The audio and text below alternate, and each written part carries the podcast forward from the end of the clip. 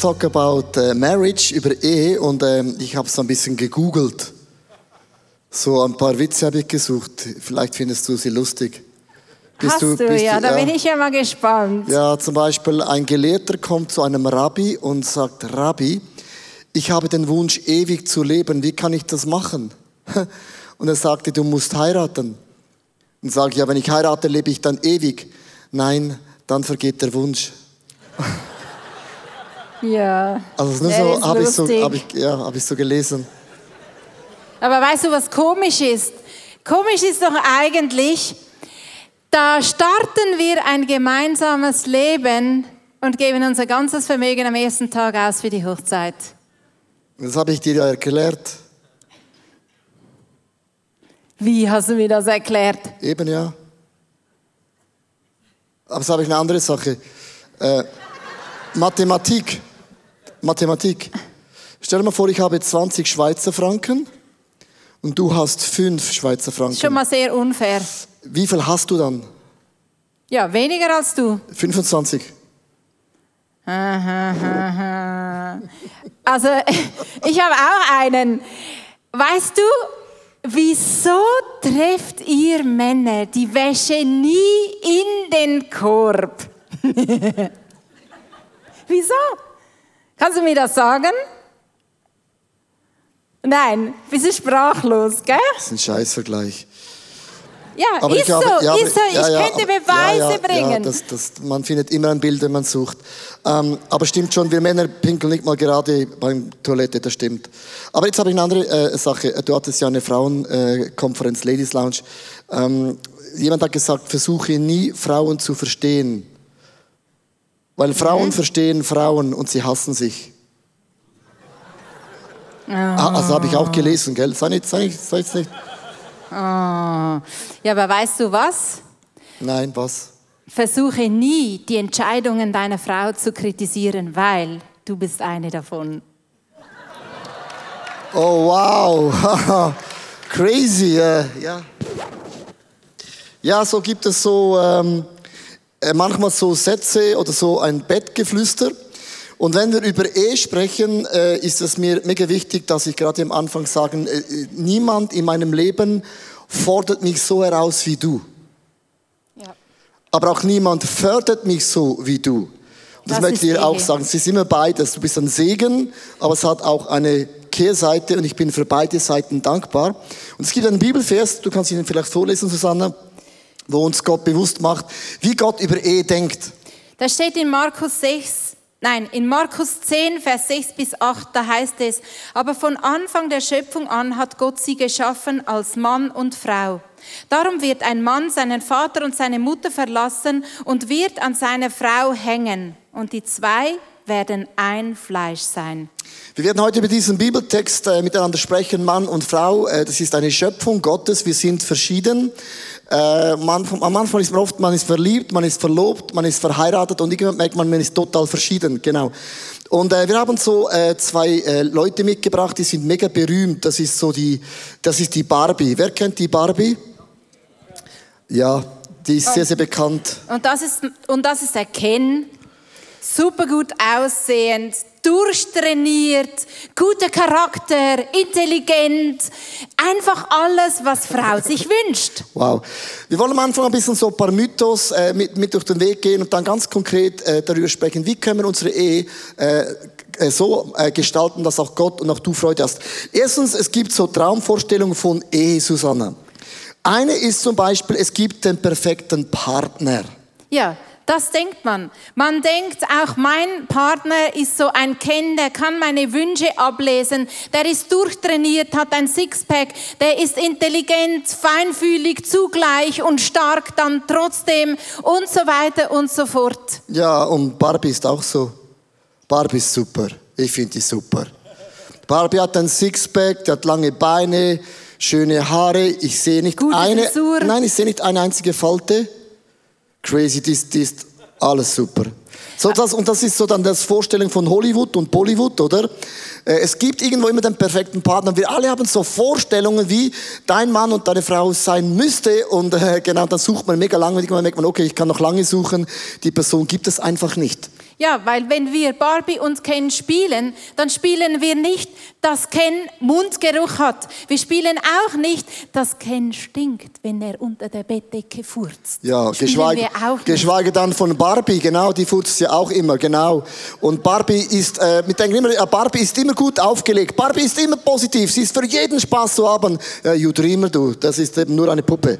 Ja, und das Problem ist, wenn wir diese Traumpartnervorstellung haben, dass wir uns nicht öffnen für die göttlichen Prinzipien. Es gibt nur entweder oder. Und wir vergessen dabei, dass wenn wir einen Traumpartner erwarten, dass wir ja davon ausgehen, dass wir selber der Traumpartner sind. Und wenn wir dann kritisiert werden, dann sind wir bitter enttäuscht. Susanne, noch etwas ist völlig unlogisch. Wir suchen den perfekten Partner und wenn ich mich selber anschaue und ehrlich wäre, bin ich auch nicht perfekt. Ja. Wie soll denn das wieder gehen? Das ist eigentlich völlig unlogisch. Aber der zweite Mythos, den wir manchmal hören, ist so quasi, es gibt nur einen einzigen Richtigen. Also es gibt nur eine Person und wenn du diese Person nicht findest, dann hast du Pech gehabt. Stell dir mal Folgendes vor, es ist eine Mathematik. Ähm, Giovanni, der wohnt in Papua Neuguinea. Und er wäre eigentlich bestimmt von Gott, die Hannelore von Deutschland äh, zu heiraten. Jetzt sind aber die beide faul, die wollen nicht reisen, nicht fliegen, haben beide Flugangst, also fliegen sie nie, aber sie wären bestimmt füreinander. Was macht halt der Giovanni, nimmt das Erstbeste da unten Neuguinea und heiratet die Eleonora. So heißen die da unten und hat dann die falsche geheiratet. Das bedeutet, das ist wie ein Dominoeffekt. Wenn der da unten die falsche heiratet, dann fällt alles zusammen. Das heißt mathematisch, wir sind alle mit der falschen Person verheiratet und wenn ich Streit mit der Susanne habe, bin nicht ich schuld, sondern der Giovanni da unten. Ja. Nächster Mythos. gelaufen. Ja. Der nächste Mythos ist, ähm, ich werde nie mehr einsam sein. Ja, es ist so, wenn man heiratet, man wird nie mehr einsam sein, nie mehr, weil du fühlst alle meine Bedürfnisse. Ja, und dabei kann man im selben Bett liegen und Lichtjahre voneinander entfernt sich fühlen. Und es ist einfach nicht wahr, dass der Partner alle Bedürfnisse ausfüllt. Weißt du, wenn zum Beispiel Ken und Barbie von einer Party nach Hause kommen und sich nach Anerkennung und Liebe sehnen und das beide machen, dann gibt es einen Ehekonflikt, weil sozusagen beide diese Erwartungshaltung haben, der andere muss mir geben. Das Leben ist dazu bestimmt, dass ich etwas zu geben habe. Und ich fülle meine Einsamkeit mit meinen Bibelversen. Die habe ich so als Symbol mitgebracht. Es gibt nichts und niemand, der mein Leben füllt. Das ist eine Wahrheit, die in der Bibel steht und die einfach stimmt. Jesus ist der, der mir das Leben gibt. Jesus ist der, der alles in mir ausfüllen kann, wenn ich zu ihm gehe, damit ich wieder ready bin zu geben. Hast du schon mal schon gesehen, Barbie mit Bibelversen? Mach's mal drauf da ein paar. Ja, geht schon. So, das habe ich noch nie gesehen. Siehst du? Noch nie gesehen, aber eigentlich, du weißt, ohne diese Bibelverse ist auch Barbie relativ limitiert.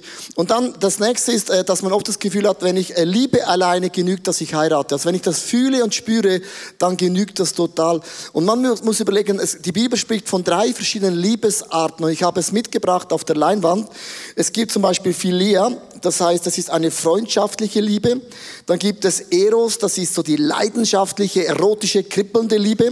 Und dann gibt es die Agape, das ist die göttliche Liebe. Und wenn man sagt, ja, ich liebe meinen Partner, ist immer die Frage, von welcher Liebe sprichst du? Von dieser Liebe, wo ich erotisch angezogen bin oder die freundschaftliche Liebe oder eine göttliche Liebe bedeutet, dass ich mich entschieden habe, den anderen Partner glücklich zu machen und ich diene dir von ganzem Herzen. Und du hast so, Susanne, eine Erkenntnis gehabt über diese drei Liebesarten mit einem Bild da drüben. Genau. Ich ich, lege, ich lege diesen Ken weg, weil das sind Traumvorstellungen, die wir haben über eine Ehe. Und irgendwann kommen wir zu dem Schluss, dass die Ehe gar nicht so ist, wie ich es mir vorgestellt habe. Ich habe mir unsere Ehe auch anders vorgestellt. Wirklich? Ja. Schlechter. Das ist eben das Problem. Ich kann das gar nicht Nein, so sagen. Mann- ja, wie der- dann? Das ist der Punkt, der Mann will nie hören schlechter von Leuten. Du musst sagen, ja, es ist besser. Sag, Ah, ja. sag, sag das. Sag's mal. Sie bringt das nicht hin, siehst du, da fängt schon an. Nein, ich stehe zu mir selber. Ja, das, Aber Männer, weißt wollen, du, Mä- Männer wollen einfach ein Kompliment, ob es stimmt oder nicht, das fühlt sich gut an. Also ich kann dir schon ein Kompliment machen, Nein. so ist es nicht. Du bist wirklich grandios und ich freue mich so, dass wir das Thema heute zusammen ähm, einfach predigen können. Es macht so Spaß mit dir. Danke. Das ist mein ernstes Kompliment. Danke. Braucht, Also- braucht aber lange. Ich möchte, ich möchte dir meine Sicht von Ehe anhand von diesem Bild erklären. Dieses Bild ist mein erstes Bild, das ich gemalt habe in einem Malkurs. Und weißt du, das Fantastische ist, diese ähm, Mallehrerin hat gesagt, nimm einfach alles, was du kannst und klebe es aufs Bild. Also hier hat es Zeitungen und da sieht sieht man, wenn man näher kommt, ganz viele Papierschnipsel. Und ich habe mir nichts überlegt, ich habe einfach die Farbe genommen, ich habe aus der Fülle geschöpft. Und das ist für mich so ein Bild, wie ich in die Ehe gestartet bin, ohne mir groß Gedanken zu machen, einfach genommen und, und, und ausprobiert und gemacht. Und irgendwann war bei diesem Bild der Punkt, dass ich gesagt habe, jetzt stehe ich an. Es gefällt mir nicht. Ich habe es mir anders vorgestellt. Und dann hat die Mallehrerin gesagt, jetzt musst du wegstehen vom Bild. Und für mich ist es in der Ehe der Moment, wo ich sage, Jesus, ich stehe an, ich habe mir Ehe anders vorgestellt. Und er dann kommt und sagt, hey, ich gebe dir meine Sicht von Ehe. Vielleicht musst du etwas ein bisschen drehen. Das hat mir die Mallehrerin gesagt. Und, und ich habe das Bild gedreht, geschaut, gedreht, geschaut und auf einmal habe ich diese Umrisse von der ganz, im ganzen Wirrwarr habe ich diese Umrisse gesehen. Jetzt musst du wissen, mit Gans habe ich nichts am Hut, mit Tieren sowieso nicht. Ich bin nach Hause gegangen, ich habe einfach gedacht, ich mache das Bild mal so weiter. Ich bin nach Hause gegangen und habe gegoogelt, was ein Ganz irgendwie bedeuten könnte. Und Ganz bedeutet eheliche Treue, Reinheit und Weisheit. Und das hat mein Herz berührt, weil auf einmal hat das Bild Sinn gemacht. Auf einmal hat es zu mir gesprochen. Und das ist mir in, in Sinn gekommen in Bezug auf Ehe. Ein wunderschönes Bild. Wenn wir anstehen in der Ehe und es nicht so aussieht, wie du dir's gewünscht hast, dann brauchst du den Künstler dazu, der das erschaffen hat, der Ehe gemeint hat. Und du stehst mit ihm da und du lässt ihm sein Bild für deine Ehe zeigen und es wird Sinn machen. Darum diese Mythos, die wir ganz am Anfang gebracht haben, wissen wir alle, die stimmen nicht. Aber wenn die nicht stimmen, dann kommt die Frage, ja, was dann? Und dann gibt es eine Schlussfolgerung, wo heutzutage Leute sagen, ja, Ehe, das Wort Ehe, das ist so eine alte Erfindung, das ist wie eine Kutsche. Eine alte Kutsche kommt man auch zum Ziel, aber das ist völlig veraltet, sondern für uns ist das Wort Ehe müsste ein bisschen moderner sein. Man kann zum Beispiel ein neues, modernes Auto kaufen. Und das ist so, wir sagen, Ehe hat sich doch entwickelt, das kann man doch nicht mehr so nennen. Der Punkt ist, dass wir verstehen oft die Schöpfung Gottes nicht mehr. Wenn Gott sagt, Ehe ist Gottes Erfindung, dann wird es auch nach tausend Jahren immer noch etwas sein, wo Gott sich mega viel dabei überlegt hat. Und dazu hat eben Reinhold Rutte einen guten Satz gesagt und der hilft mir persönlich äh, selber. Er sagt, die meisten Ehen oder Familien gehen zugrunde wegen Faulheit. Äh, Man, man, am, am Anfang macht man alles dafür, um die, um, den, um die Partnerin zu gewinnen. Man geht über den Mount Everest, sogar alleine ohne Sauerstoffmaske und irgendwann ist sogar der Uetliberg zu groß. Und, und man wird plötzlich ein bisschen faul, was man am Anfang macht zu gewinnen, äh, lässt plötzlich nach. Und es gibt so zwei Bilder, die mir persönlich helfen. Wenn ich nichts unternehme, dann wird das automatisch eine Katastrophe. Ja, das erste Bild ist das Bild von zwei Schiffen. Wenn zwei Schiffe auf dem Meer sind oder auf einem See, muss man nichts machen.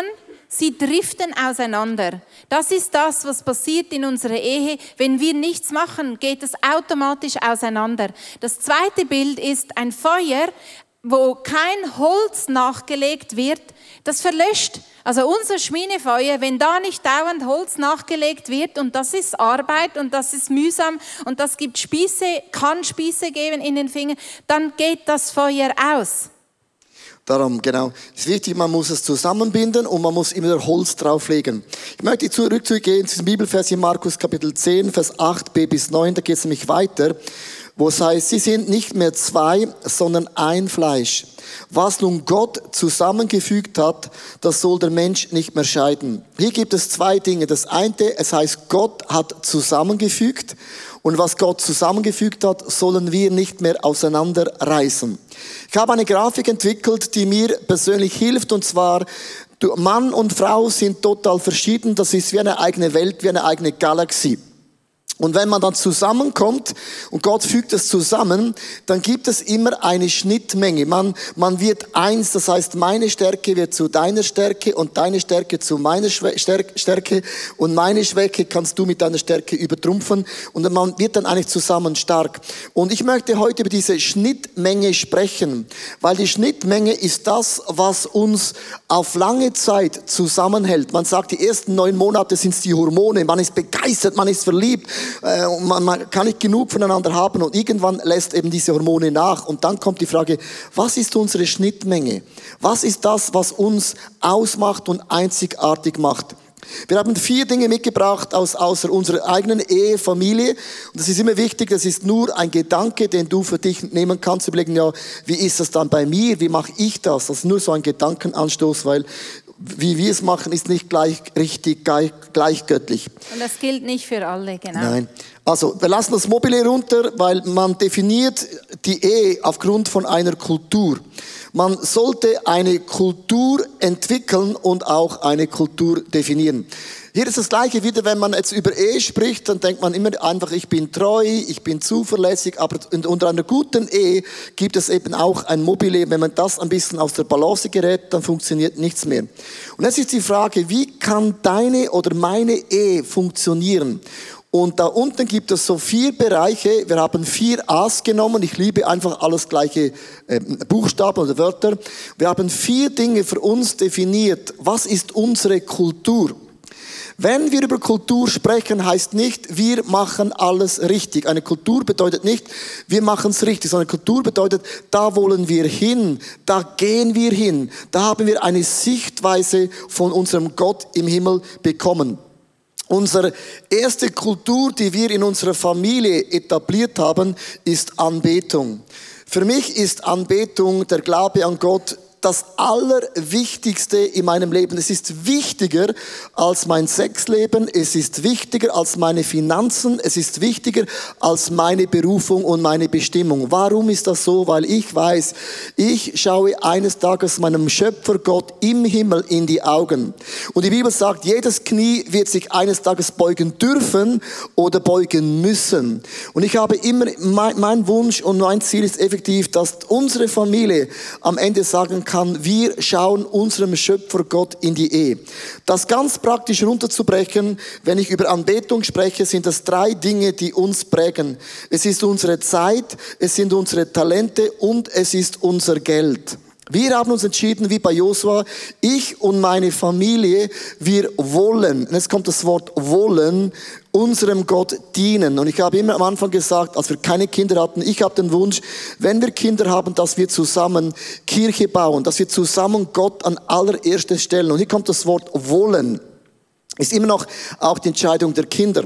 Das hat praktisch damit zu tun, wir, wir sind jedes Wochenende, sind wir, gehen wir in einen Gottesdienst. Jedes Wochenende. Auch wenn wir in den Urlaub fahren, suche ich auf Google aus, wo gibt es eine Kirche.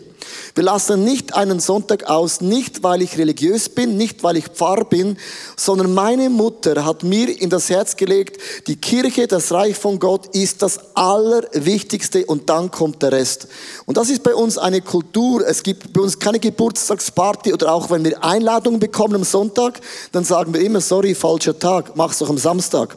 Wir haben zwei Tage frei, Samstag und Sonntag und für uns ist der Sabbat der Samstag. Da machen wir mit Gott frei. Sonntag ist für uns als Familie gehen wir in die Church und das ist auch bei unseren Kindern so.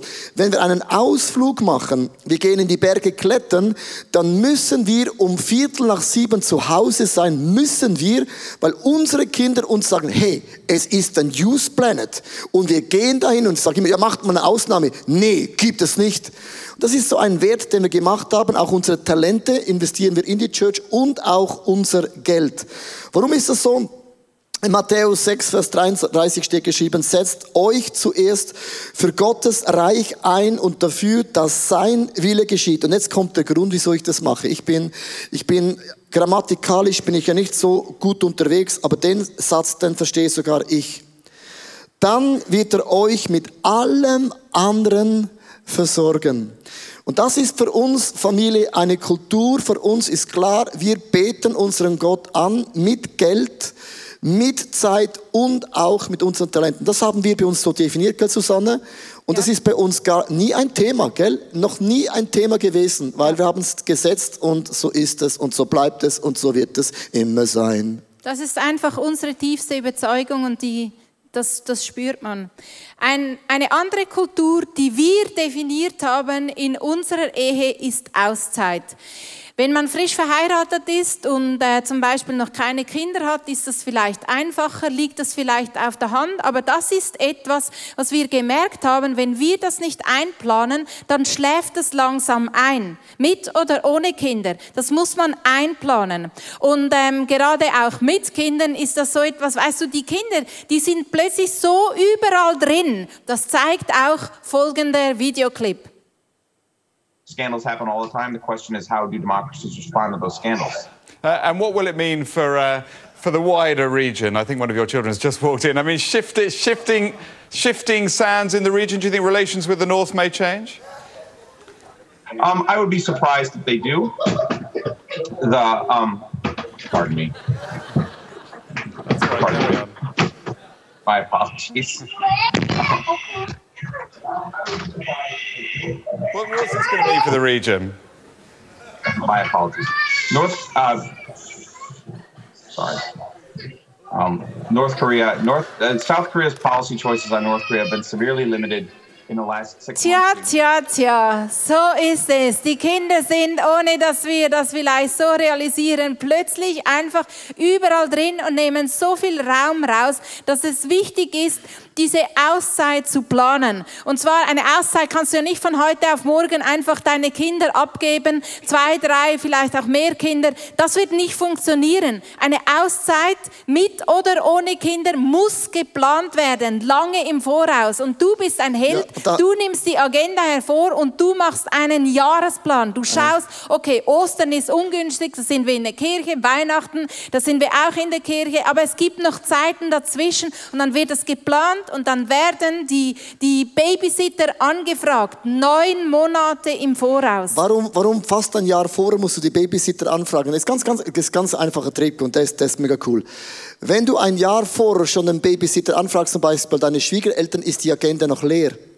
Ja. Dann tragen sie es ein und dann bist du die erste Person. Fragst du drei Monate vor sagst, oh, ich habe keine Zeit, das ist eine Wanderung, wir gehen in Urlaub und dann hast du nie einen Babysitter. Du musst die erste Person sein in der Agenda, der den Termin setzt. Ein Gratis-Tipp. Genau. Danke, Dennis. Kein Thema. Ein Kaffee nachher. Dann ist das nächste ähm, äh, romantische Dates. Das ist uns auch, war uns immer me mega wichtig. Äh, romantische Dates. Wir gehen zusammen immer aus, also immer aus. Das heißt nicht jede Woche, vielleicht alle zwei Wochen. Und äh, hier ist ein Challenge. Äh, ganz am Anfang, als wir Kinder hatten, also wir haben es ja immer noch, aber ähm, da hatten wir nicht so viel Geld. Wir hatten nicht so viel Finanzen. Und dann sind wir manchmal in den Starbucks gegangen. Ja, ist nicht schlimm. Weil da treffen sich auch Menschen. Oder, oh, also, man sich erinnert, dass eines der Dates, wir gingen essen in die Ikea. Ich fand das total romantisch und du hattest deine Fragezeichen. Nein, es muss nicht, es muss nicht immer, es muss nicht immer Gurde, 18 Gourmet sein, sondern einfach, man kann ja auch äh, eine, eine, eine, eine Wurst grillieren oder irgendetwas, man kann Dinge machen. Aber ich möchte mit dem sagen, jetzt kommt mein Challenge, mein Challenge. Ähm, die ersten Dates, muss ich dir ganz ehrlich sagen, wenn man, wenn man verliebt ist, man spricht stundenlange zusammen. Die Telefonrechnung ist crazy gewesen früher. Und dann ist man ein bisschen verheiratet und irgendwann gehen ein bisschen die Themen aus. Und wir sind dann beim ersten Date da gesessen, beide müde und schlapp und ich habe gemerkt, du sprichst nicht und ich hatte nichts und ich habe gemerkt, ich bin nicht so der Typ, der reden kann. Und äh, ich habe dann gemerkt, wenn ich es jetzt nicht kultiviere, dann sind wir wie eh das ältere Ehepaar, das essen geht, aber niemand sagt mir etwas. Und dann hat mir ein Freund von mir einen Tipp gegeben und gesagt, Leo, ist ganz einfach, du musst einfach nur eine Frage stellen.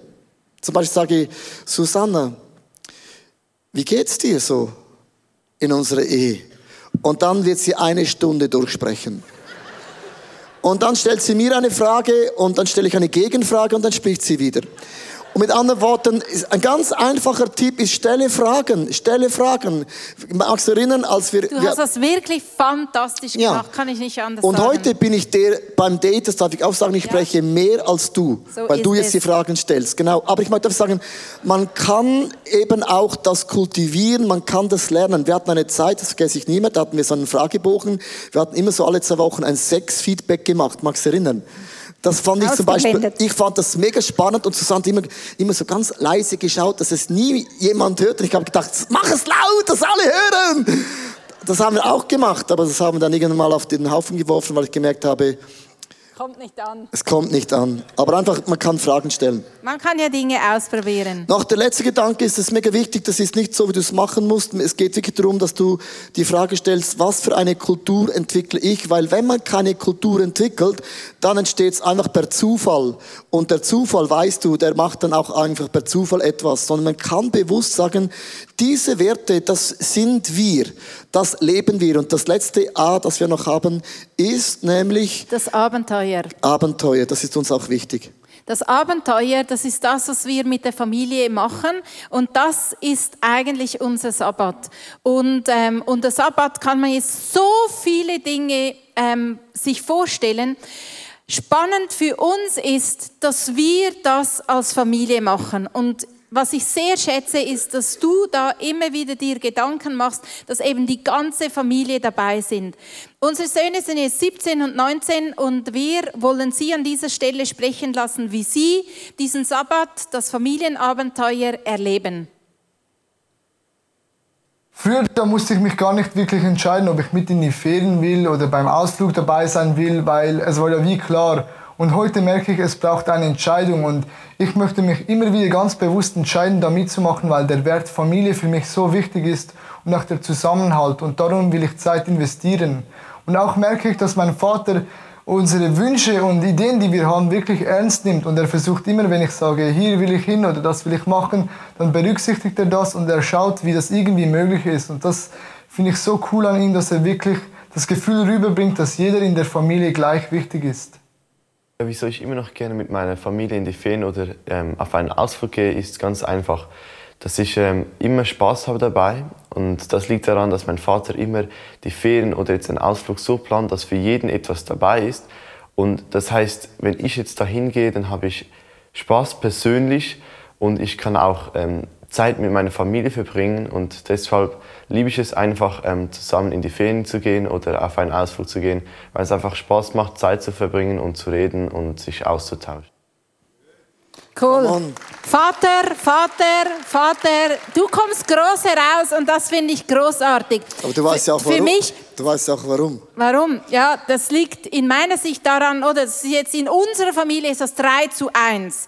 Und ähm, das ist das, was ich spüre. Ich habe gelernt, dass äh, in einer vierköpfigen Familie ich einfach ein Viertel habe. Das bedeutet, drei Viertel entspricht nicht dem, was ich am Sabbat machen würde. Aber das ist, einer, das ist eine unserer Kultur. Wir machen das gemeinsam. Wir geben uns da gemeinsam hin. Wir klettern gemeinsam, weil die Jungs Spaß haben. Ja, Und da gebe ich mich einfach auch hin. Das ist, dieses Bild ist jetzt wirklich ein Learning. Äh, Ich wandere sehr gerne, äh, weil meine Mutter ist schon gerne gewandert, mein Vater ist Jäger, ich habe Wanderwaden in mir. Und wir gingen wandern, den fünf Seenwanderungen, und das ist in meinen Augen eine der schönsten Wanderungen. Und dann haben meine Kinder gesagt, wir kommen nie mehr mit. Wir werden nie mehr wandern. Und das war etwa vor, vor vier Jahren gewesen, da waren sie 15 und ungefähr äh, 12 oder 13 Jahren. habe ich zu meiner Frau gesagt, wir haben ein Problem. Wir können schon wandern gehen am, am, am Sabbat, aber dann gehen wir alleine wandern und hinten ist eine murige Gruppe. Und dann habe ich zu Gott, wie gesagt, Gott, gib mir eine neue Idee. Und jetzt ist es wichtig, mach dich auf für neue Ideen. Und ich habe ja, ich habe ja Höhenangst. Und wie immer, wenn man Höhenangst hat, dann ist nicht, dass man klettern geht in Berge. Und wir haben dann gehört von, dass man eben Klettersteige ist wie Wandern. Äh, Es ist, dann braucht ein bisschen Kraft äh, und alle haben Spaß und dann haben wir das gemacht und die Kinder, die gingen ab wie Schmitzkatze. Und ich und Susanne, wir kamen an einen Anschlag und dann haben wir uns entschieden, wir öffnen unseren Urlaub, unsere Freizeit für eine neue Dimension, die wir bis dahin nicht gekannt haben. Ich bin nicht der Kletterfuchs, sondern ich habe mich aufgemacht für die Familie und ich habe Ja gesagt für die Familie. Und heute bin ich der, wo ich habe Freude daran. Und das möchte ich jetzt auch sagen, in, der, in unserer Familie bin ich der schlechteste Kletterer. Meine Frau, die klettert immer an mir vorbei wie ein Töff und du bist gut geworden und ich bin halt mit meinem Gewicht, gell? Da, da, da habe ich jetzt mit meinem Gewicht wieder einen Nachteil, genau. Das ist natürlich gut, wenn man 59 Kilo schwer ist, mit Knochen und mit Kleidern und ich bin 59, ähm, ohne, ohne Fleisch nur die. Kleider, genau. Und darum, wenn du, wenn du dieses Bild jetzt da hinten siehst, ist mir mega wichtig, bitte vergiss ganz kurz mal die Romantik sondern wir haben uns ja entschieden, dass wir unserer Familie dienen. Und Susanne, es gibt oft die Momente, wo du mit Tränen manchmal sagst, hey, ich brauche heute einfach Zeit für mich. Ich sage immer, Susanne, reiß dich zusammen.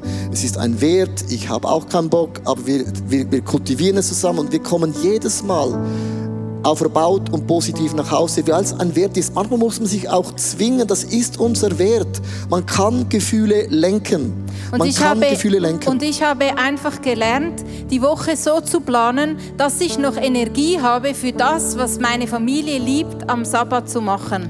Und Das das, was meine Bedürfnisse sind, kann ich ja unter der Woche so einteilen, wie, wie ich es brauche. Ich möchte enden mit dem Bibelvers in Matthäus 18, 19 bis 20 und ich finde es ein mega cooler Bibelvers und darum musst auch wissen, dass unsere Ehefamilien sind umstritten. Das heißt, aber euch sage ich euch hier, wenn zwei von euch hier auf Erden meinen Vater im Himmel um etwas bitten wollen und sich darin einig sind, dann wird er es ihnen geben. Denn wo zwei oder drei in meinem Namen zusammenkommen, bin ich in ihrer Mitte. Und das ist eben eine Einheit, eine Ehe, eine Familie ist genau dieser Bibelvers. Wenn wir als Familie zusammen beten, ist Jesus Christus mitten unter ihnen. Und darum ist eine Ehe aus der Sicht vom Teufel so umkämpft und umstritten. Wenn er diese Einheit zerstören kann, dann hat er mega vieles kaputt gemacht. Ich möchte am Ende mit uns zusammen beten. Äh, Wir haben euch ein paar Gedanken mit auf den Weg gegeben und es ist mir mega wichtig, dass ihr euch überlegt, und das müssen auch wir uns überlegen, was ist die Kultur? Für was gehen wir? Für was steht meine Familie? Und Kultur kann man prägen und bedeutet nicht, dass bei uns alle vier Dinge immer gut laufen. Vergiss es. Aber das ist, nach dem orientieren wir uns. Und wenn du verheiratet bist oder was auch immer du eine Freundschaft hast, braucht deine Hand, äh, dann, dann ergreif jetzt die Hand, ergreif die Hand. Und wenn du Single bist, dann ergreif symbolisch die Hand Gottes. Und ich danke dir, Vater im Himmel, dass du die Ehe in das Leben gerufen hast. Du stehst für Familien, auch wenn es ein Wert ist, wo vielleicht die Welt es belächelt als ein Auf Auslaufmodell. Es gibt kein Thema, das hochkomplexer ist als Ehe, Familien, Finanzen und auch Sexualität. Aber was der Gott zusammengefügt hat, das soll der Mensch nicht mehr scheiden. Und ich bitte dich, Jesus, dass du in jeden Bereich von meiner Familie Ehe hineinkommst. Und ich brauche wirklich Wunder. Und ich danke dir, himmlischer Vater, dass du der bist, der all meinen Mangel ausfüllt nach dem Reichtum von deiner Gnade. Egal ob ich heute da bin als Single oder als Ehepaar oder als Familie. Danke, dass du der bist, der meinen Mangel ausfüllt. In der nächsten Minute möchte ich dich bitten, wenn du Single bist, dann ist dieser Bibelvers ist nicht gut, dass der Mensch alleine ist. Mit dem sagt Gott nicht nur etwas, sondern er hat für dich einen Partner, eine Partnerin bereit und sag einfach, Gott, ich danke dir, dass du mich connectest. Und wenn du verheiratet bist oder äh, verlobt bist, möchte ich jetzt bitten, dass du ganz alleine, ganz kurz, wenn du während du die Hand, Hand hältst, Gott einfach bittest, da wo du seine Hilfe gebrauchst. Das ist Church, wo zwei oder drei zusammen sind, können wir Gott bitten, was wir wollen. Er erhört es. Und dann werden wir Worship-Lieder singen.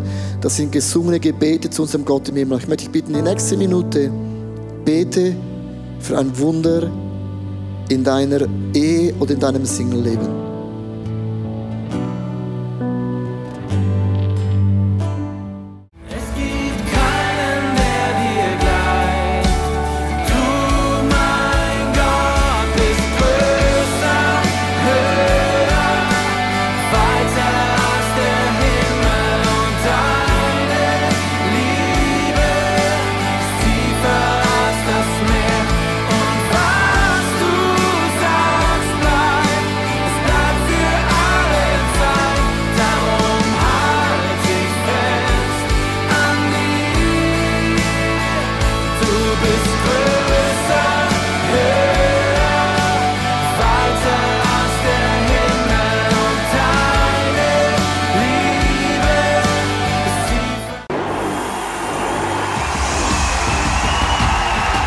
God, I will trust your sovereignty when there is no clarity because I can't sit forever in my disappointment and pain. I'm going to stand. Fear loves to limit you. Fear loves to keep you where you are. Fear wants you to do what you have always done and never do anything else. Fear wants to shackle your po- po- po- po- potential, and fear always wants to limit you. The Word of God has a power in it like nothing else. Jesus, I'm afraid. Jesus, let's do it. And there are moments when you are in a ladder, when you are facing an area where you're super afraid. Pray, grab, hold. Please don't give up.